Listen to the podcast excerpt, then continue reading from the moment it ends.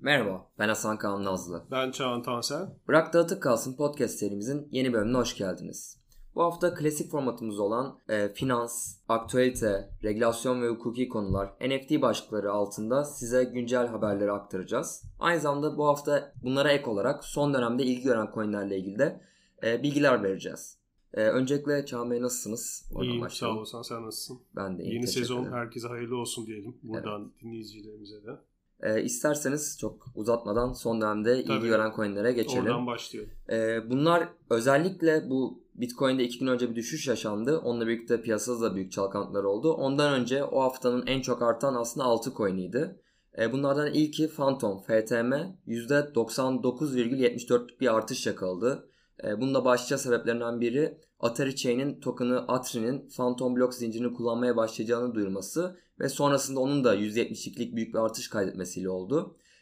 Atari Chain'i bilmeyenler için de Atari Chain bildiğiniz üzere oyun öncüsü Atari ile ICICB grup tarafından oluşturulan bir blockchain yan kuruluşu. Bunlardan bir diğeri IOTA, onun da token'ı MIOTA diye geçiyor. O da %84,08'lik bir artış yakaladı. IOTA Vakfı GAIA-X topluluğuna katılıyor. GAIA-X de Avrupa'da ve ötesinde verilerin güvenli, açık ve bağımsız kullanımını sağlamaya amaçlayan önde gelen işletmeler, araştırma kurumları ve Avrupa kamu sektörü tarafından yürütülen bir girişim. IOTA ile kısa bilgi verelim bilmeyen dinleyicilerimiz varsa. IOTA bir blockchain ağı değil, bunun yerine sahip olduğu Tangle adı verilen teknolojiyle işlemleri doğrulayan bir sistem. Platformun arkasındaki kuruluş Tangle teknolojisinin alışagelmiş blockchain ağlarından farklı olarak madencilik faaliyetini ve blok üretimini içermeden çok daha az masrafla yüksek hızda işlem yapabilme kapasitesini sunabildiğini söylüyorlar. Bir başka gözde coin olan, token olan daha doğrusu FTX token var. Bu FTX borsasının yerel token'ı FTT diye geçiyor.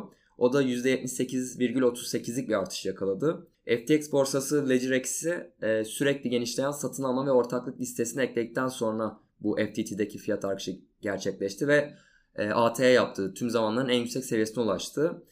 Ayrıca bu son dönemde Amerika'da FTX borsasına ve FTX'in desteklediği projeye karşı da bir ilgi artışı var. Bu da bir dönem daha sürecek gibi. Yani FTX borsasının kendi token'ı ve onun türevleri bu dönemde fazla ilgiyle karşılanıyor. FTX ile ilgili ben ufak bir şey ekleyeyim. Normalde başından beri işte Coinbase, Binance çok önde gidiyor tabii ki. Yani hacim olarak Binance zaten birinci. Sonra Coinbase'in IPO'su geldi zaman içerisinde vesaire. Dolayısıyla onlar çok ön plana çıktı. Ama özellikle son dönemin biraz daha yükselen yıldızı, daha ilgi gören taraf artık FTX tarafı. O yüzden takip edenler için FTX tarafındaki gelişmeleri de takip etmelerini, hatta biraz aşağı yukarı şöyle kabaca bir tahmin yapacak olursak 1-1,5 yıllık süreçte bir IPO gelebilir. FTX tarafında muhtemeldir. O yüzden diye bu FTT hani tokenları da takip etmelerini tavsiye ederim. Önemli bir konu orada. Diğer coin'imiz Quant, QNT diye geçiyor. O da %76,81'lik bir artış yakaladı. Quant da ağın verimliliğini ve birlikte çalışabilirliğini azaltmadan blok zincirleri ve ağları küresel ölçekte birbirine bağlamak amacıyla piyasaya sürmüş bir token, coin. Blok zincir ve dağıtılmış defter teknolojisinin tanıtılmasından bu yana yenilikçiler neredeyse bilinen her sektörde kullanım örnekleri buldular. Ancak bu projeler arasında kesintisiz bir birlikte çalışabilirlik sorunu oluşmaya başladı. Quant da buna çözüm getiren, eksik bağlantıyı arada kapatan projelerden bir tanesi. Bir diğeri son zamanın gözdesi Ethereum Killer'ların şu an en önde geleni Solana, Sol. O da %59,74'lük bir artış yakalamıştı. Hatta şu son günlerde daha da yükseldi bu artışı. Merkezi olmayan finans uygulamalarına ve NFT'lere artan ilgiyle birlikte büyük bir yükseliş trendine girdi. Akıllı sözleşmeleri, uygulama geliştirmeyi ve hızlı işlem sürelerini destekleyebilen blok zincir ağı ile Solana Ethereum'un en büyük rakibi olarak artık karşımıza çıkıyor. Hatta isterseniz ufak biraz bilgiler de verelim. İşlem hızı saniye başına 65.000 olarak görünüyor. Ethereum'da bu 15, Binance'de, Smart Chain'de 100, Polkadot'ta 1000 gibi bir değerlerde. Onun dışında ortalama işlem ücreti sıfıra yakın derecede değinecek 0.0015 kadar az bir miktardı. Bu Ethereum'da ortalama $15 olarak geçiyor. İşte Polkadot'ta $1 olarak geçiyor. Gecikme süresi 0.4 saniye. Aynı şekilde validatör sayısı 702 olarak gözüküyor. Şu güne kadar da yaptığı işlem sayısı 15 milyarı aşmış durumda. Bence işlem sayısı epey önemli bir metrik burada. Mesela karşılaştırdığımız zaman şunu görüyoruz. Solana'da 15 milyarlık bir işlem görünüyor toplamda. Ethereum'da 1.07 milyar, şeyde 227 milyon Binance Smart Chain'de, Polkadot'da 1.7 milyon, Cardano'da 5.9 milyon, Tron'da da 1.7 milyar. Yani şimdi baktığınız zaman en yakın hangisi? Tron tarafı görünüyor. Bir de Polkadot tarafı görünüyor. Bunlar 1.7 milyon, pardon, Tron tarafı 1.7 milyar ve Ethereum 1.07 milyar demiştik. En yakın bunlar görünüyor. Bunlar bu seviyedeyken Solana 15 milyar seviyesinde. Çok ciddi bir fark var. Yani dolayısıyla zaten transaction per second'da da yani o her saniyede gerçekleşen şeyler de zaten çok üstün oldukları için buraya geliyorlar tabii. 65 bin gibi çok şu anda inanılmaz görünen bir rakam var diğerlerine baktığınız zaman. Hani Ethereum'da 15. 15'e 65 bin baktığınızda, Polkadot'ta 1000 mesela, yine çok büyük bir fark var. Dolayısıyla yani bu yükseliş boşuna değil, son bir haftadır bir rally yaptı, özellikle yoğunlaştı. Arada bir bu genel piyasa düşüşüyle beraber tabii Solana'da, Sol'da düştü. Ama tekrar çok hızlı bir şekilde toparlandı ve yine devam ediyor %20-30 bandında artışlara. Çok öyle altı boş, hani bir sadece hype'dan oluşan bir yükseliş değil. Böyle bir teknik tarafı da var. Onu da vurgulamış olalım. Diğer projemiz Ravain. Rev diye geçiyor bunun da kendi coin'i. %58,92'lik bir artış yakaladı. Ravain'de Ethereum blockchain tabanlı token incelemeleri ve geliştiricilerin projeleri hakkında geri bildirim almaları için tasarlanmış çevrim içi bir platform. Protokol katkıda bulunan yazarları kaliteli inceleme paylaşmaya teşvik ediyor. Aynı zamanda Ravain geleneksel inceleme siteleri ve blockchain teknolojisinin özelliklerini birleştiren ilk platform olarak geçiyor. Son coin'imiz de Filecoin. O da FIL diye geçiyor. O da %55,01'lik bir artış yakaladı. Filecoin zaten aslında bu şimdi diğerlerine göre Filecoin'in şöyle ayrışan bir tarafı var. Diğerleri biraz daha son dönemin gözde projeleri diyelim. Ama Filecoin onlara göre biraz daha eski kalıyor kripto camiasında. Çünkü hani bir yıl bile daha yaşlı olsanız proje olarak bu onlara göre epey yaşlı olduğunuz gibi görülüyor. Çok hızlı değişen bir sektör, bir alan tabii. Filecoin bilmeyenler için kısaca şöyle söyleyelim. Blockchain tabanlı aslında bir doküman, kayıt, bilgi depolama sistemi, paylaşım sistemi. Yani bunu şöyle düşünün. Gmail'da mesela G-Drive vardır. Eğer Gmail account'unuz varsa G-Drive kullanırsınız ya da Microsoft'ta OneDrive account'unuz olabilir. Bunlar için biliyorsunuz Microsoft'a ya da Google'a para ödüyorsunuz. Merkezi bir sistem var. Onların tamamen yürüttüğü bir cloud sistemi, bir bulut depolama sistemi var. İşte bu bulut depolama sisteminin blockchain tabanlı olduğunu düşünebilirsiniz. Ve aynı zamanda burada validatörler yine var tabii ki bu sistem içerisinde. İhtiyacınız oldukça aslında Filecoin harcadığınız o dokümanları, çünkü şöyle düşünelim, her zaman aslında herkesin ihtiyacı olmuyor. Yani çoğu zaman normal siz depoluyorsunuz ama sürekli o arşive ulaşma gibi bir ihtiyacınız olmuyor. Dolayısıyla sürekli para ödemek zorunda kalmıyorsunuz bu sistemde aslında. Öyle güzel bir esprisi de var. Ulaşacağınız zaman, hani o dokümanlara ulaştığınız ya da kullandığınız, indirdiğiniz vesaire, o zaman bir şeyler ödeyebiliyorsunuz. Tabii cüzi bir tutarlar muhakkak. Dolayısıyla bu projenin de kendi token'ı, native token'ı Filecoin, kendi coin'i ya da diyelim FIL kısaltmasıyla işlem görüyor. Epeydir bir düşük seviyelerdeydi. Son dönemde yine bir ciddi bir artış kaydetti. Genel bu 1-2 gün önceki piyasanın düşüşüyle beraber yine aldıklarını verdi diyelim. Ama sonra yine tekrar biraz toparladı. İyi bir trende oturdu son dönemde deyip artık herhalde coinleri kapatabiliriz. Finans başlığına geçelim derseniz. Finans başlığındaki ilk haberimiz 7 Eylül'de gerçekleşen Bitcoin'de büyük bir düşüş oldu. 10.000 dolara yakın 15 dakika içerisinde gerçekleşti. Bütün piyasa çöktü zaten. Dolayısıyla piyasayı da etkiledi bu durum. Bunun temel sebeplerinden biri aslında Biden'ın bugün yapacağı 09.09.2021 tarihinde yapacağı Delta varyantına ilişkin alınacak önlemlere ilişkin basın toplantısı düzenleyeceğini duyurdu. Ve bu sürpriz konu başlığı piyasada bir etki yarattı. Çünkü ABD ekonomisinin tekrardan kapanma durumu korkusu oluştu piyasada. Piyasanın etkilenmesi de tabii ki yatırımcılarda korku yarattı ve bu da panik havası oluşturup panik satışlarına sebep oldu. O yüzden de böyle ani bir düşüşe sebep olmuş oldu. Bir diğer etki, onu da toparlayalım. Bir El Salvador tarafı da var. Hani o da biraz hani benzin döktü aslında ateşe. Bitcoin'i 7 Eylül itibariyle tedavüle giren kanunen tedavüle giren El Salvador'da da artık resmi para olarak Bitcoin kabul ediliyor. El Salvador daha öncesinde Amerikan doları da kullanıyordu zaten. Amerikan dolarına da karşı aslında bu bir bayrak kaldırma gibi de göründüğü için Amerika'nın buraya karşı bir etki yaratması bekleniyordu aslında piyasada. El Salvador tarafında da bu arada 200 aşkın ATM getirildi. Bitcoin ATM'si getirildi ve 50 tane şube açıldı bununla ilgili. Aynı zamanda El Salvador devlet cüzdanı, dijital cüzdanı oluşturdu bu kripto paraların kullanılabilmesi için. 7 Eylül'de bu kanun yürürlüğe girince cüzdana da çok fazla kullanım talebi oluştu ve cüzdanda sıkıntılar olmaya başladı. Bunun aslında biraz piyasaya etkisi olmuş oldu.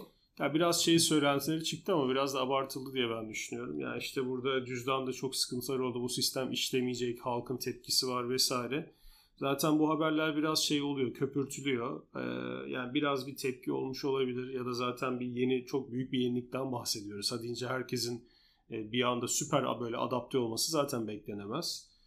Ama biraz da işte o geleneksel finans tarafındaki ya da medya tarafından gelen şeyler, hani bu genel anlamda biliyoruz ki Bitcoin ile ilgili, kripto paralarla ilgili biraz olumsuz bir durum olsa bunu çok ciddi bir şekilde köpürtüyorlar, büyütüyorlar zaten. Yani onun bir yansıması gibi görebiliriz. Ama ben şu tarafına değinmek istiyorum, Biden tarafına. Çünkü hani biz de yani hem profesyonel olarak dokunduğumuz, konuştuğumuz iş insanlarıyla diyelim, konuşmalarımızda hem de kendi arkadaş çevremizde, sosyal çevremizde bu konuları konuşurken hani şunu söylüyorduk. Yaz döneminde Temmuz ayından itibaren bir rally başladı kripto para piyasalarında.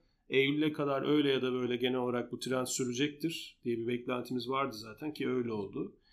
Ama Eylül ayı çok kritik diye hep konuşuyorduk, söylüyorduk. Çünkü Eylül ayında işte bu sezon açılışı, herkes artık dünyada tatil dönemi bitiyor, dönülüyor vesaire. Bu ne olacak? Yani Covid-19 durumu ne olacak belli değil. Bir kapanma olur mu, olmaz mı? Aşılamalar arttı falan diyoruz ama aslında Amerika'da bile hala çok ciddi aşılanmayan bir nüfus var. Dolayısıyla eğer bir kapanma söylentisi, riski bir olursa çok ciddi hani piyasayı vurur. O da neden vurur? Millet zaten parasını çekiyor o riskle beraber. Likidite kalmıyor vesaire, satışlar geliyor. Bundan dolayı tabii ki bütün piyasa aşağı doğru gitmeye başlıyor diye konuşuyorduk. Efendim işte sonuç olarak konuştuğumuz oldu. Biden'ın bir açıklamasıyla beraber aman yine kapanıyor muyuz, ne oluyor falan derken zaten orada bir başladı. Üstüne bir de bu köpürtülen biraz da dediğimiz El Salvador hikayeleri de eklenince orada sorun çıkmış, burada arıza çıkmış vesaire. Hakikaten bir benzin etkisi oldu. İkisi bir araya gelince çok ciddi bir şekilde düştü. Ama bir taraftan da tabii şunu görmek lazım. Evet, bunlar ciddi düşüşler ama yine söyleyelim yeri gelmişken kripto para piyasalarında da bunlara biraz artık alışmak lazım. Yani çok da böyle burada görülmeyen düşüşler değil bunlar. Zaman içerisinde, hatta belki 3-4 aylık dönemler içerisinde bile zaman zaman yaşanan şeyler oluyor.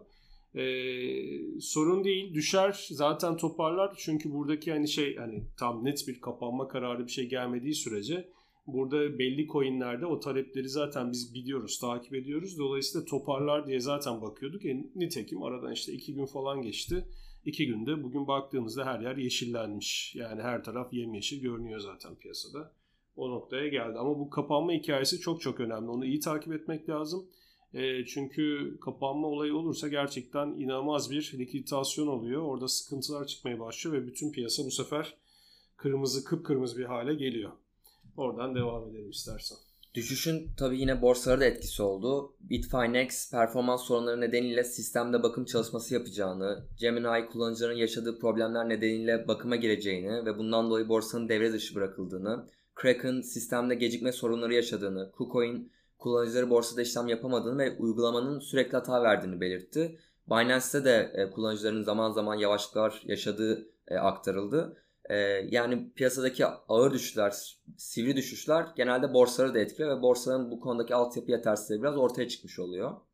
Ya bu tabii çok sevimsiz bir konu. Çünkü bu artık yani sonuçta tamam, çok bir aman bir evveliyatı yok kripto para borsalarının ama yani bu kadar büyük paraların döndüğü, yine de bir 4-5 seneyi devirdiğimiz son dönemleri düşünecek olursak böyle bir ortamda artık bunların geride kalmış olması lazım. Yani teknoloji, yatırım vesaire her türlü imkanları var. Bu artık çok tepki çeken bir hale geldi bütün dünyada. Düşünün yani yatırım yapıyorsunuz. Bir sıkıntı olduğunda, bir sorun olduğunda hemen yani alsat yapabilmeniz lazım. Hemen bir manevra yapabilmeniz lazım ama bir bakıyorsunuz yok bakımdayız. Yok efendim işte sistem çalışmıyor falan. Bu artık hani hakikaten bu dönemde olmaması gereken bir şey ve zarar veriyor ekosisteme. Yani piyasaya zarar veriyor. Hani umarım burada bir baskı tabii artıyor. Yani gittikçe kullanıcılar tarafından tepkiler de artıyor ama inşallah daha kısa sürede çözülür. Yoksa yani çok böyle şey bir hale geldi. Yani işlem hacmine bakıyorsun. Yapılan bütün şeylere bakıyorsun. Oradaki işlemlere, bütün her şeye bakıyorsun ama efendim yok en civcivli zamanda biz şeydeyiz, bakımdayız falan demek hiçbir inandırıcılığı da yok tabii ki. Umarım en kısa sürede son bulur diyelim. Üstüne basa basa anlattığımız bu stablecoin'lerle ilgili bir haber daha aktaracağız. USDC Mayıs ayındaki rezervlerini açıklamıştı. Rapora göre 22 milyar dolarlık USDC'lerin %61'i nakit ve nakit benzeri destekliydi. Kalan %13'ü Yankee mevduat sertifikaları, %12'si ABD hazine tahvilleri, %9'u finansman bonosu, %5'i özel sektör borçlanma araçları gibi arkasında böyle bir destek vardı. Coinbase'in CEO'su da bir açıklama yaptı. Bu rapora atıfta bulunarak eskiden müşterilerine her bir USDC'nin bankada tutulan 1 dolar ile desteklendiğini söylüyorduk. Burada kullandığımız dil daha açık olabilirdi dedi. Coinbase sitesinde yer alan USDC ile ilgili bu ifadeyi Temmuz ayında sitelerinden kaldırmışlardı. Dolayısıyla USDC'yi desteklemek için kullanılan dayanak varlıklardaki bu çeşitliliğin Mayıs itibariyle başladığını söyleyen Choi, Eylül ayı itibariyle eski rezerv politikalarına geri döneceklerini duyurdu. Yani tekrardan nakit ve nakit benzeri desteklerini artıracaklarını aktarmış oldu. Tabii bu hani kurumsal dildeki şeyler çok güzel. Ne diyor burada? Eskiden müşterilerimize bunu söylüyorduk. Hani birebir aslında dolar tuttuğumuzu, nakit tuttuğumuzu söylüyorduk demek istiyor. Burada kullandığımız dil daha açık olabilirdi. Yok yani açıklama bu değil. Bu gerçek doğru bir açıklama değil. Hani sen basbayağı sonra yan yollara sapmış durumdasın. Ve keşke yan yollara sapmasaydık, gereksiz bir iş yaptık desen daha doğru olur. Tabii bunu bu kadar açık söylemez ama yani şunu demek istiyorum. Yani çok da şey değil yani aslında çok da böyle kurumsal iletişim anlamında da sağlıklı bir açıklama olmamış. Çünkü hani ne oldu bir gün kalktığınızda nakit olarak bulunması gereken varlıkların bir anda nakit olmayan 5-10 çeşide mi bölündüğünü gördünüz hesaplarınızda. Yani bu kadar artık bir şey açık halde görünüyorken böyle bir iletişim yapmamak lazım. Daha düzgün yapmak lazım. Şimdi buradaki sıkıntılar biz daha önceki podcast bölümlerimizde hep değindik. Bayağı bir üstte durduk, zaman harcadık. Tekrar hani o kadar aslında zaman harcamak istemiyorum ama şunu yine önemine binaen söylemek lazım. Çünkü şunu düşünün sevgili dinleyiciler. Yani bir bomba var diyelim şeyin bütün dibinde, bütün piyasanın dibinde. Bu bomba öyle bir bomba ki böyle patlarsa yani el bombası değil sadece yanındakilere falan zarar verdiği gibi bir şey atom bombası yani. Bu bütün hani piyasayı olduğu gibi aşağı çekebilir. Öyle önemli bir mesele bu. Çünkü bu stablecoin dediğimiz şey aslında fiat currency'nin yani bildiğimiz euronun, doların, TL'nin vesaire tokenize edilmiş şekli öyle düşünün. Yani bu paraları tokenize ediyorlar ve diyorlar ki biz işte diyelim ki burada ne var? USDC, USDC var. İşte en çok kullanılan Tether var biliyorsunuz. Mesela işte Tether birebir nakit tutmaktadır ve onu temsil etmektedir. Yani 1 doları temsil etmektedir. Redeemable bir şey. Gidip de bir Tether'i verseniz Tether şirketine size 1 doları verir. Yani o şekilde gözünüzde canlandırabilirsiniz. Bütün iddiaları ve açıklamaları bu yöndedir. Sistem bunun üstüne kurulmuştur. Neden? Çünkü stablecoin'ler sayesinde zaten bütün sistemde yani bu kripto para piyasasında işlemler yapılabiliyor. Çok önemli bir şeyleri var, rolleri var. Şimdi işlemlerin yapılamadığı bir dünyayı düşünün. Neden yapılamaz? Zaten eğer bir sıkıntı çıkarsa bunların aslında birebir bu değeri yansıtmadığı noktasında giderek bir konsensüs, bir tepki, bir görüş oluşmaya başlarsa, böyle bir olay olursa yani aslında 1 dolar olan Tether'in fiyatının 50 sente düştüğünü düşünelim mesela. Yani ve işlem yapılamaz hale geldiğini düşünelim. Dolayısıyla elinizde aslında alsat yapabilecek bir mekanizma olmazsa siz öyle bir piyasaya girer misiniz? İşlem yapabilir misiniz? Ne yaparsınız? Oradan o likidasyon çıkışlarını düşünün vesaire. Bunları hepsi alt alta böyle koyduğumuzda katastrofik bir hale geliyor konu. Ha dediğim gibi pratikte bu olur mu olmaz mı? Risk ne kadar büyüktür? O ayrı bir değerlendirme ama böyle bir üstünde konuşulabilen ve aslında baktığımızda çok da teknik olarak bu işten anlayan, bilen profesyonel insanların da hep böyle altını çizdiği önemli bir konu varken bunu görmezden gelemezsiniz. Ve bu piyasada sürekli şey demektir. Yani tamam işliyor bir sürü işlem hacmi ilerliyor, o gidiyor bu gidiyor ama hep altta bir dediğimiz gibi bomba var. Ya patlarsa da kötü patlar. Bütün piyasayı aşağı çeker. Hani sonrasında ne olacağı da çok belli değil açıkçası. Dolayısıyla USDC'nin açıklaması en azından şu anlamda olumlu diyelim. Ya diyor ki biz tamam, biz birebir nakit tutma pozisyonumuza geri dönmeliyiz, döneceğiz diyor. Umarım ki öyle olur. Biz daha önceki bir çalışmamızda ve podcast bölümünde şunu söylemiştik. Mesela yine işte en çok kullanılan stable coinlerden biri olan Binance USD var. BUSD. Bunun aslında %90 küsür, 91 mi? 96 mı hatta? O civarlarda birebir nakitle beklendiğini, arkasında nakit durduğunu esas söylemiştik. Hadi o da %100 değil ama en azından %95-96 seviyesinde tutuyorsanız tabii çok çok yüksek bir yine güvenlik seviyesi var. O güce bir şey olduğunda müdahale edebilecek nakit gücüne sahip olduğunu gösterir. Anında müdahale edebileceğini gösterir. Dolayısıyla bu çok sağlıklı bir şey ama işte Tether'i de söylemiştik. Nakit pozisyonu %3 civarındaydı. Arkasında tuttu. Şimdi %3 olur mu yani nakit pozisyonu? Bir, senin taahhüdüne aykırı tamamen. Piyasaya sen bunu söylemiyorsun. İki, pratikte bir sorun olduğunda sen %3 nakitle müdahale edeceksin piyasaya. Yani diyelim ki bir şeyleri toplaman gerekti, Tether'i alman gerekti vesaire, müdahale etmen gerekti. %3 elinde nakit var. Yani asla öyle bir şey olmaması lazım. Bu anlamda çok değerli bir açıklama. USDC'nin yaptığı açıklama. Hani umarız hepsi o hale gelir. Bir görüş aktaralım. Yine piyasanın içinde olan profesyonellerin söylediği, bizim de aslında az çok hemfikir olduğumuz konu şu. Daha merkeziyetsiz hani sistemlerdeki stable coin'lere doğru biraz ağırlık vermek lazım ve piyasanın oraya kayması lazım. Yani bu nedir şu anda? DAI. Orada hani DAI baktığınız zaman Tether gibi, USDC gibi belli şirketlerin tekelinde olup da yani kendi çıkardıkları, kendi sahip oldukları bir stablecoin değil. Merkeziyetsiz sistemin bir ürünü.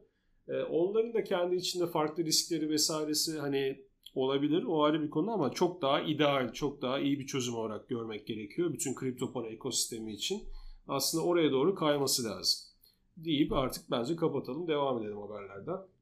Diğer haberimiz PayPal hisse senedine bağlı stock token alım satım işlemleri için bir platform açmayı planladığını açıkladı.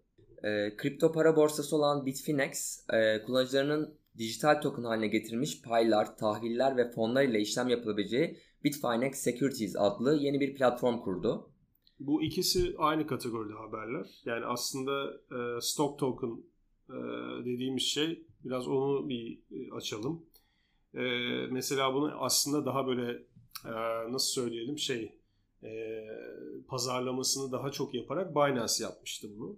Binance ne yapmıştı? Dedi ki ben 5 tane şirketi baz alıyorum. İşte esas bildiğimiz göz önünde olan şirketler Apple, Microsoft, Tesla, işte MicroStrategy falan vesaire. O şirketlerin hisse senetlerine bağlanmış bir şekilde token çıkaracağım demişti. Bu da stock token dediğimiz şey.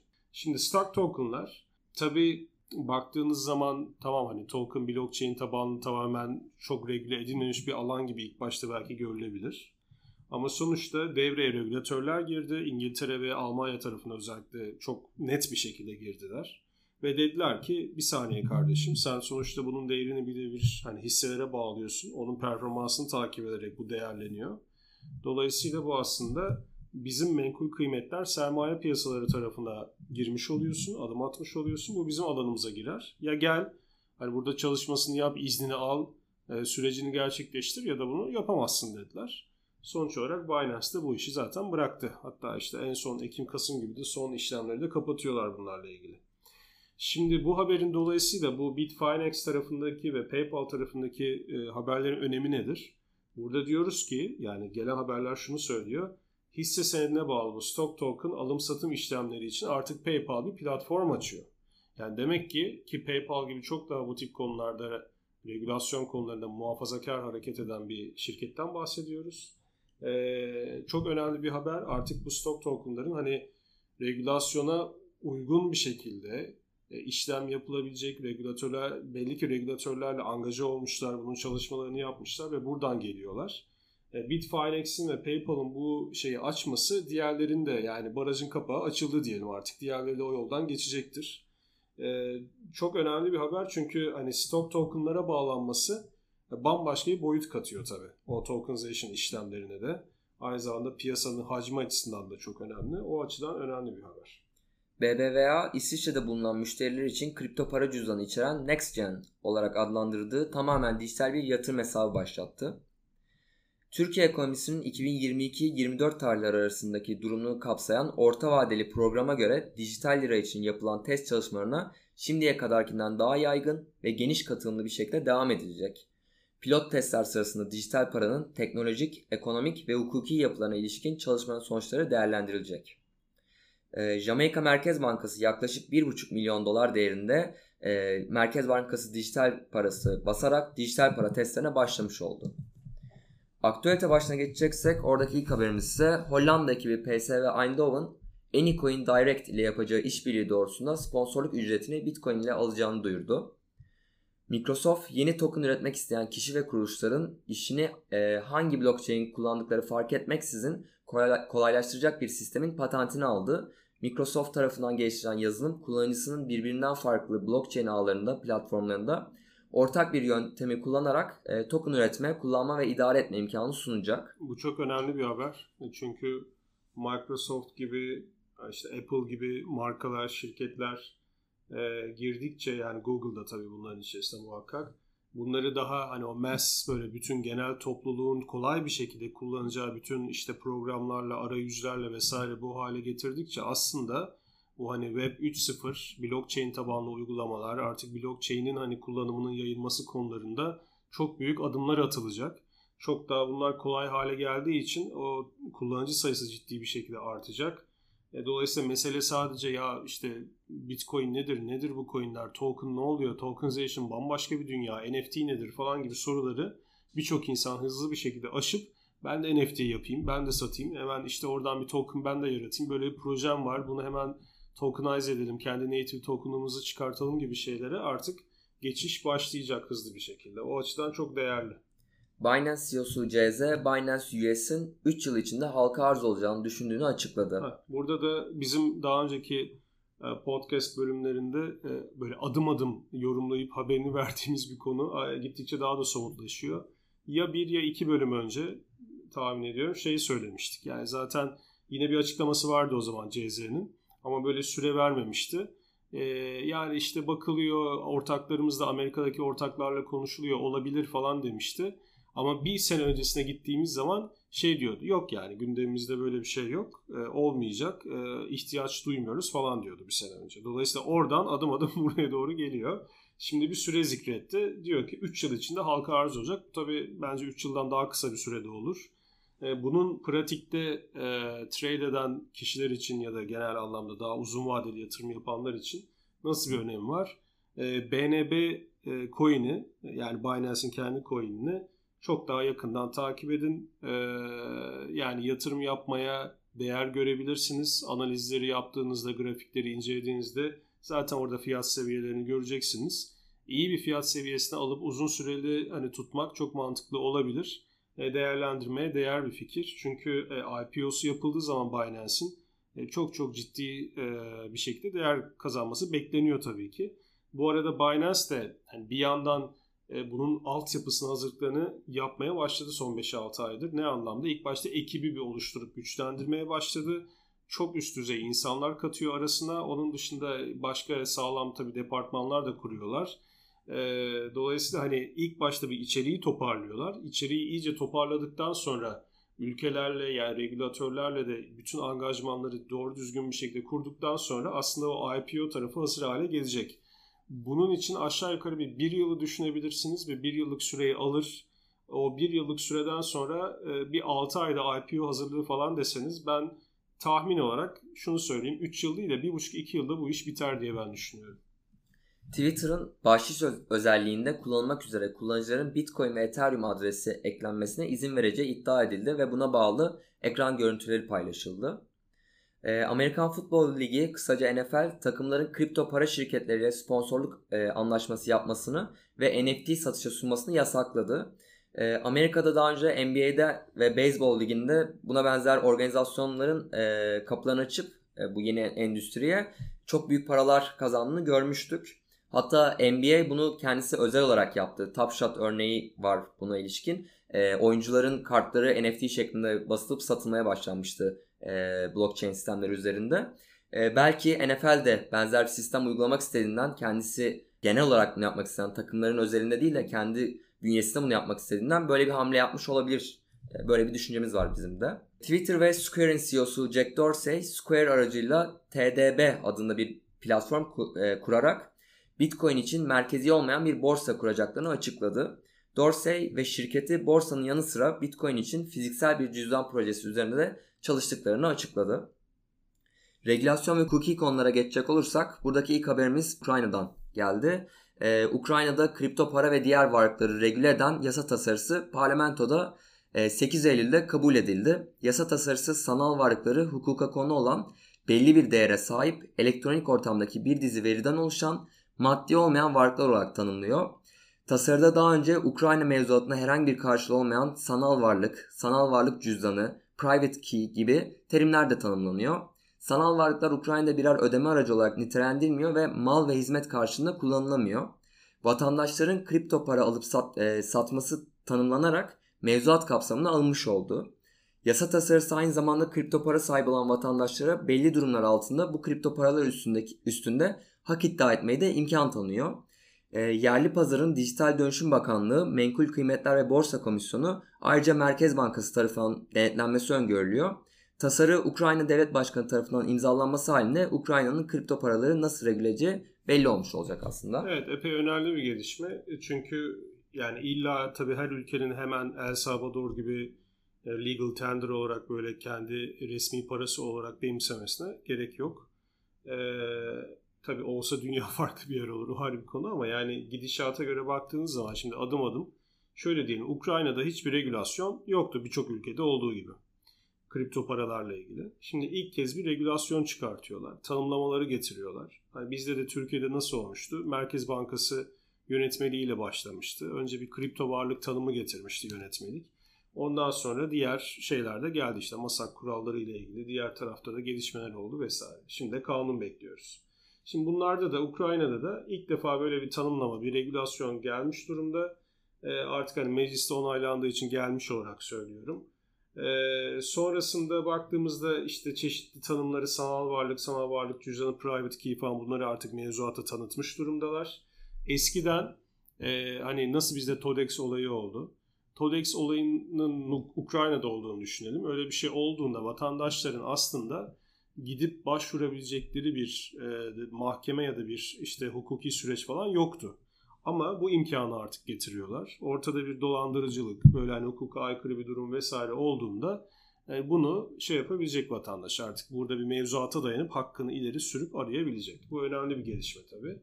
Bir de bu tabii bir şeyin, zincirin başlangıcı Ukrayna'da. Yani Ukrayna'nın hedeflerine, açıklamalarına baktığımız zaman aslında 2022 sonu itibariyle tam anlamıyla vergilendirilebilir, her türlü tanımlaması yapılmış, işleyişi, mekanizması tanımlanmış bir kripto para piyasasının kurulmasından bahsediyoruz. Yani bunu istiyorlar, bunu hedefliyorlar. Ve dolayısıyla tabii bu böyle bir tek kanunla, yönetmekle olacak iş değil. Yeni bir sistem kurmanız lazım. O işte sistemin, o zincirin ilk adımını atmış oluyorlar. Önemli bir adım. Başka ülkelerden de bu tip haberler aslında geliyor. Bunlar tahmin ediyorum 2022 içerisinde bu tip haberler epey sıklaşacaktır. Öyle görünüyor zamanlaması. Ukrayna'da şeydir. Yani tam bu El Salvador geçişinde yaşandığı dönemlerde Ukrayna'dan da böyle bir haber gelmesi olumlu bir şekilde eklendi bütün bu artık kripto paraların regüle edilmesi konusunda. Her hafta Binance'in belli bölgelerde bir şeyler artık durdurduğu haberleri çıkıyor. Bu haftada Güney Kore'de Kore wonu ile yapılan ödemeleri durdurma kararı aldıklarını, bunun ek olarak Korece için dil desteği sağlamayı sonlandırdıklarını açıkladılar. Belirli bir merkezi bulunmayan global borsa Binance'in CEO'su CZ, bu durumun regülasyon bakımından sorun yaratmaya başladığını ve bir merkez belirleyeceklerini açıkladı. Binance'in yapmış olduğu açıklamaya göre Avustralya'da kripto para yatırımcıları borsadaki türev enstrümanlarına erişim sağlamak için borsada yeni hesap açamayacaklar. Binance'in yayınladığı duyuruyla birlikte açık platformdaki ürün ve hizmetlerden eksiksiz şekilde faydalanmak için her kullanıcının kimlik doğrulamak zorunda kalacağı açıklandı. Bu süreç 19 Ekim'e kadar aşamalı olarak ilerleyecek. Binance bu kararı Know Your Customer ilkelerini ve AML yasalarına uyum sağlamak adına aldığını belirtti. Binance ile ilgili bu arka arkaya bahsettiğimiz haberleri şöyle bir toparlayalım kategori anlamında. Hani Binance başlığı altında aslında şunu söylüyor. Binance ne yapıyor burada? Binance önce bir geri çekiliyor. Yani regülasyonun olmadığı bir dünyada her şeyi ben her ülkede yaparım mantığıyla, nasıl olsa regülasyon yok mantığıyla gitmişlerdi. Bir süre gittiler. Çok güzel paralar kazandı. İşte büyüdü. İşlem hacmi ve müşteri hacmi büyüdü. Her şey büyüdü ama artık tabii o geleneksel sisteme ve kurumlara entegre edilmesi zamanı geldi. Dolayısıyla şimdi artık içeriği az önce söylediğim gibi bir yandan toparlıyorlar. Bir yandan bir geri çekilecekler. İçeriği ve operasyonlarını, insan kaynaklarını, sistemlerini, her şeyini daha çok toparladıktan sonra daha büyük bir, daha iddialı bir şekilde de geri gelip buralarda mesela işte nasıl diyoruz ki Güney Kore'de şunu sonlandırdı, işte Korece dil desteği yok vesaire, bunların hepsi geri gelecek tabii ki. Ama hazır bir şekilde gelecek, o göze bakmak lazım. ABD Menkul Kıymetler ve Borsa Komisyonu SEC Başkanı Gary Gensler merkeziyetsiz finans DeFi projelerinin merkezi yanlarının olduğunu belirterek bu projelerin bir kısmının SEC'nin denetime tabi tutulabileceğini açıkladı. Ya bu çok çok önemli bir konu çünkü şimdi biz hukukçu olarak hukukçu şapkamızla baktığımız zaman tabii her şeye mesela ne gözle yaklaşıyoruz ilk başta? Tanım çok önemli. Çünkü her şeyin kökü o tanımdan, o şeyden çıkıyor. Yani ağacın kökü olarak hep söylüyoruz. Bütün kurduğunuz sistemler, getirdiğiniz çözümler, her şey ona bağlı. Şimdi merkeziyetsiz finans diye hep konuşuluyor. Hatta birçok insana ilk başta merkeziyetsiz finansın neden merkeziyetsiz olduğunu, nasıl olduğunu anlatmakta bile bazen zorlandığımız oluyor. Çünkü diyor ki nasıl merkeziyetsiz oluyor, sonuçta kim bunu settle ediyor vesaire. Neyse, sonuç olarak teknolojisini, algoritmasını vesaire anlatırsınız ama şeyi doğru yere koymak lazım. Yani oradaki tanımı. Şimdi bu merkeziyetsiz finans uygulamaları, bunun en önde gideni Uniswap'tır zaten. Bilinenler Pancake Swap, Sushi Swap falan bunlar var. Marka olarak da şu an en çok bilinen, kullanılan, hacim olarak da. Şimdi bunlara baktığınız zaman merkeziyetsiz dediğimiz tarafı neresi? Onu iyi bir oturtmak lazım. Burada yaratılmış bir algoritmadan, bir platformdan bahsediyoruz. Bu platformda alıcıyla satıcı buluşuyor. Buradaki alım fiyatı, satım fiyatı zaten eşleşerek swaplar yapılıyor vesaire. Ve de bu platformlar buradaki işlemlerden de bir gelir elde ediyorlar. Böyle bir iş ve gelir modelleri var. Dolayısıyla bu anlamda şimdi baktığımızda merkeziyetsiz olması şuraya tekabül ediyor. Normalde siz yani bir işte klasik kağıt piyasasında, hisse piyasasında düşündüğünüz zaman merkezi kayıt kuruluşu vardır, takas bank vardır vesaire. Dolayısıyla o alım satım işlemlerinin bütün takasının yapılması, aynı zamanda o mutabakatın yapılması konusunda orada merkezi bir otoriteye ihtiyaç vardır ve onlar o görevi icra ederler. Ancak burada böyle bir merkezi otorite yok. Yani ne bir finansal işlemler anlamında ne bir merkez bankası, ne bir takas bank, ne de bir merkezi kayıt kuruluşu düşünebilirsiniz. Bunların hiçbiri yok. Burada tamamen aslında şeyi yapan, blockchain tabanlı olarak çalışan sistemlerin, algoritmaların varlığından biz burada bahsediyoruz. Bu anlamda merkezi bir otoritenin olmaması anlamında bunlara merkeziyetsiz finans sistemi deniyor. Ama aslında bu algoritmayı, bu yazılımı çalıştıran, kuran, işleten platform kim? İşte belli bir şirket, belli bir grup diyelim. Bunları yapıyorlar, işletiyorlar ve buradan da belli bir gelir elde ediyorlar zaten. Dolayısıyla SEC'nin açıklamasına gelecek olursak, SEC Başkanı Gary Gensler, bu arada yakın bir zamanda göreve gelen birisi ve geldiğinden beri de çok ciddi bir şekilde kripto para piyasasına bir mesai harcıyor, bir konsantrasyonu var orada. Diyor ki aslında bu diyor merkeziyetsiz finans denen projelerin merkezi bir tarafı da var. Ve burada sonuçta varlıklar swap ediliyor, değiş tokuş takas ediliyor. Bu gözle de baktığımızda bunların SEC'nin denetimine tabi tutulması mümkün diyor. Şimdi bahsettiğim tanım anlamına bakacak olursak söylediğinde haklılık payı var tabii ki. Sorumlu tutulacak aslında burada belli bir merkez var. Kriter getirebilirler. O kriterler getirildiğinde uygulayacak belli bir arkasında şirket var, bir grup var. Uniswap'ı kuran, işleten, geliştiren de bir merkez var yani sonuçta.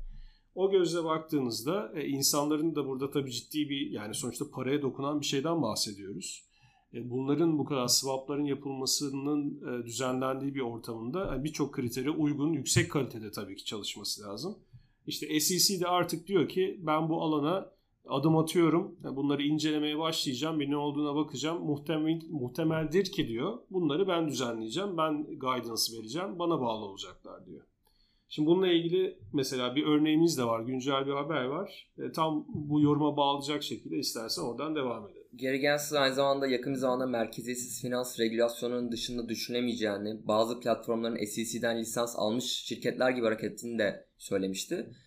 Bunun akabinde de SEC Uniswap Labs hakkında inceleme başlattı. Geçtiğimiz haftalarda merkeziyetsiz borsa olan Uniswap'in arayüzünde bazı tokenlar regülasyonlar sebebiyle kaldırılmıştı. Wall Street Journal'ın konuyla ilgili bilgi sahibi olan ancak ismini açıklamadığı bir kişiye dayandırdığı haberinde SEC görevlilerinin ilk etapta kullanıcıların Uniswap'i nasıl kullandıklarıyla ve piyasanın nasıl oluşturduğuyla ilgili bilgi istediklerini belirtti. Evet, bu senin söylediğin Wall Street Journal'ın konuyla ilgili bilgi sahibi olan ancak ismini açıklamadığı kişi kısmı var ya, tam klişe böyle şeydir. Wall Street Journal'ın şeyi özellikle. Yani wording olarak da onların haberlerinde özellikle çok şey standart kullanılır. According to the people familiar with the matter falan diye böyle yazar hemen. Tam o şey. Evet, yani bu Uniswap'la başlamaları zaten tesadüf değil. Çünkü dediğimiz gibi Uniswap zaten bu alanın en önde giden, hani böyle spearhead, yani zaten o ne yapıyorsa diğerleri biraz az çok onu takip ediyor. Ya da açık kaynak kodlu oldukları için ilk baştan beri onun kodları üzerine de bir şeyleri sürekli oluşturarak giden diğer projeler çıktı zaman içerisinde. Dolayısıyla Uniswap'ı önce bir inceleyip, bir anlayıp, bir bakıp oradaki iç değerlendirmeleri sonucunda onu modelleyip diyelim. Bütün merkeziyetsiz finans projeleri için muhtemeldir ki işte bu şeye yola gidecekler, düzenleme yoluna gidecekler kendi alanlarında. Diğer başlığımıza geçebiliriz. NFT başlığındaki ilk haberimiz, Alibaba sahip olduğunuz telif haklarını NFT olarak satabilmenizi sağlayacak bir proje başlattı. Blockchain Digital Telif Hakkı ve Varlık Ticareti olarak adlandırılan yeni NFT piyasası Alibaba'nın açık artırma platformu üzerinden erişilebiliyor. Platform aracıyla başlatılan NFT'ler şu an Blockchain Derneği Telif Hakkı Komitesi tarafından merkezi olarak işletilen dağıtık defter teknolojisi platformu olan New Copyright Blockchain'de paylaşılacak. Yani çok kulağa ilerici gelen, çok olumlu gelen bir haber. Ama nasıl işleyecek, tam olarak bunu nasıl işletecekler açıkçası biraz soru işareti şu an benim kafamda. Bir yakından izleyip görmek lazım. Tabii daha lokal bir girişim sonuçta bu Çin içerisinde. Ama NFT piyasasının işleyişine dair eğer burada biraz o kulağa hoş gelen şekilde çözüm oluşturabileceklerse, bunu pratikte yapabileceklerse çok iyi tabii ki. Görelim bakalım. Diğer bölümlerimizde bir update vermek iyi olur bu konuda. Güncel bilgi vermek. Evet. Visa, CryptoPunk koleksiyonundaki NFT'lerden birisini yaklaşık $150.000 Ethereum karşılığında satın alarak NFT dünyasına girmiş oldu. Galatasaray Spor Kulübü 1 Ekim 2021'de Ali Samiyen NFT koleksiyonunu satışa sunacağını açıkladı. FTX, NFT oluşturmaya ve satışa koyabilmeye yarayan platformunu tanıttı. Platform kurulunca CEO'su borsanın yeni açtığı NFT platformu tanıtmak için test yazarak yüklediği NFT yaklaşık $270.000 satıldı. Bu test yazdığı yazı da sanki Paint'te basit fareyle böyle çizilmiş gibi bir yazı. Ama şey diye bir değer atfediyorlar. İlk, değil mi? Aynen. Yani burada ilk derken yani bu sistem içerisinde kendi platformları içerisindeki ilk NFT olarak ürettikleri için artık ona bir arşiv, bir tarihi değer gibi bir şey atfediyorlar. Tabii ileriye dönüp baktığınız zaman $270.000 yani $270.000 Paint'te biz de bir şey yazsak olmaz mı diye insan düşünüyor. Tabii ki olmaz, işin esprisi ama yani bir de bir şeyi soracaktım. Bir bilgi var mı bilmiyorum ama Galatasaray'ın NFT koleksiyonunda, Ali Samiyen NFT koleksiyonunda bir bilgi detay var mıydı acaba? Yani tam olarak ne gibi öğeler olacak bu koleksiyonda? Bildiğim kadarıyla şu an internetten bakıldığında içerikler görünebiliyor koleksiyon parçaları. Genel olarak eskiye dair fotoğraflar, görseller dijitalleştirilerek NFT haline getirmiş diye ben gördüm. Ali Samiyen hani stadyumu mu? Yok, kendisi direkt. Kendisi. Yani Galatasaray tarihine, Galatasaray tarihine ilişkin aslında biraz eski görseller diye ben görmüştüm. Detaylı incelemedim. Yani aslında fotoğraf arşivini NFT'ye çevirip satacaklar diye anlıyorum. Gibi hemen hemen öyle bir koleksiyon olduğunu ben gördüm. en kısa yoldan en kolay aslında yapılacak şeyler. Mantıklı, güzel. Tabii Galatasaray'da yani Ali Samiye'nin hani kendi kişiliği anlamında sadece sınırladılarsa bunu o ayrı bir konu, ama eğer işin içine o vesileyle Ali Samiyen hani stadındaki yaşanmışlıklar, enstantaneler falan da girecekse inanılmaz bir koleksiyon var orada tabii. Övünmek gibi olmasın, Ali Samiyen de bizim çok, yani ben de Galatasaraylı olduğum için çok büyük devler, Avrupa kulüpleri, maçlar, kazanılan zaferler falan olduğu için o konuda en avantajlı kulübüz Türkiye'de tabii. Güzel olur. Hasan da Fenerbahçeli olarak tabii düşünüyordur hangi maçı koysak acaba diye, ama 2008 sezonundan başka çok kolay kolay çıkar mı o ayrı konu. Biz de Fenerbahçe Toka sayesinde bayağı bir şey yaptık ama transfer yapabildik. Evet, güzel olur. Bu bölümde ele alacağımız konular aslında bu kadardı. Peki. Epey bir şey aslında değinmiş olduk. Güzel bir toparlama oldu. Bizim için de Bırak Dağıtık Kalsın podcast serimizin artık 2. sezonu diyelim, bu Eylül ayından itibaren. Onun ilk bölümü oldu. Sonrasında özellikle bu Ethereum'un rakipleri olan Solana, Binance Smart Chain, Polkadot, Cardano, Tron ağları ile ilgili karşılaştırmalı bir bölüm de hazırlamak istiyoruz. Tabii yine farklı konular da olacak ama özellikle burada bir hani biz de bir teaser'ını vermiş olalım. O önemli bir bölüm. Çünkü şimdi NFT dünyasının özellikle bu kadar arttığı, yükseldiği bir dünyada bu ağları daha yakından tanımak daha önemli diye ben düşünüyorum. Gerçekten çok, yani karşılaştırdığımız zaman Solana'nın çok ön plana çıktığını görüyoruz. İşlem hacminde, yani gas fee'lerde, burada hani transaction fee'lerde, toplam yine hacimde vesaire çok çok ilerideler. Dolayısıyla bu son bir haftadır yaptıkları artışın aslında, yani arada tabii kar satışları gelir, piyasanın genelinde yine düşüş olduğu zaman muhakkak orada da düşüşler olur. Bunlar zaten alıştığımız şeyler. Onları geçtiğimiz zaman şunu söyleyebiliriz. Uzun vadeli hakikaten daha artışlar olacaktır. Çünkü hep şöyle gider ya, mesela 3 gün önce 100 dolardı diyelim ki, aşağı yukarı hakikaten de öyleydi. Hı hı. Bir hafta önce falan o civardaydı. Şimdi 200 doları kırıp geçmiş durumda ve hep şey diye düşünülür ya, klasik şeyler işte, ya 100 dolarlıkken almadık şimdi 200 dolar oldu falan. Ama bu hikaye zaten böyle gidiyor. Şimdi 300 dolara gidecek, ya 200 dolarken bari alsaydık almadık, 300 dolar oldu. Hatta bunu biz geçen sezon şeyde yaşamıştık, geçen sene yani. BNB'de yaşamıştık, Binance Coin'de. Yani BNB'de böyle çok sert bir yükseliş yapmıştı. 300'ler, 400'ler, 500'ler derken son 1-2 ay öncesinde de aslında mesela Ağustos ayı içerisinde 330-35 dolar olduğunu hatırlıyorum Ağustos başlarında. Sonrasında şey oldu. Bir anda böyle işte hızlı bir şekilde 490-500 dolarlara kadar çıktı. Yani bu da az buz böyle küçümsenecek bir çıkış değil aslında. Ama tabii 650 dolar civarını gördüğünü de hatırlıyoruz. O daha önceki dik çıkış zamanında. Buna benzer bir şeyi ben Solana'da da bekliyorum. Çünkü özellikleri gerçekten çok iyi. Genel anlamda bir onun özelliklerin üstüne bir hype da yaratılmış durumda zaten. Onu yakından takip etmek lazım ama teknik olarak hepsini karşılaştırmak çok iyi olur.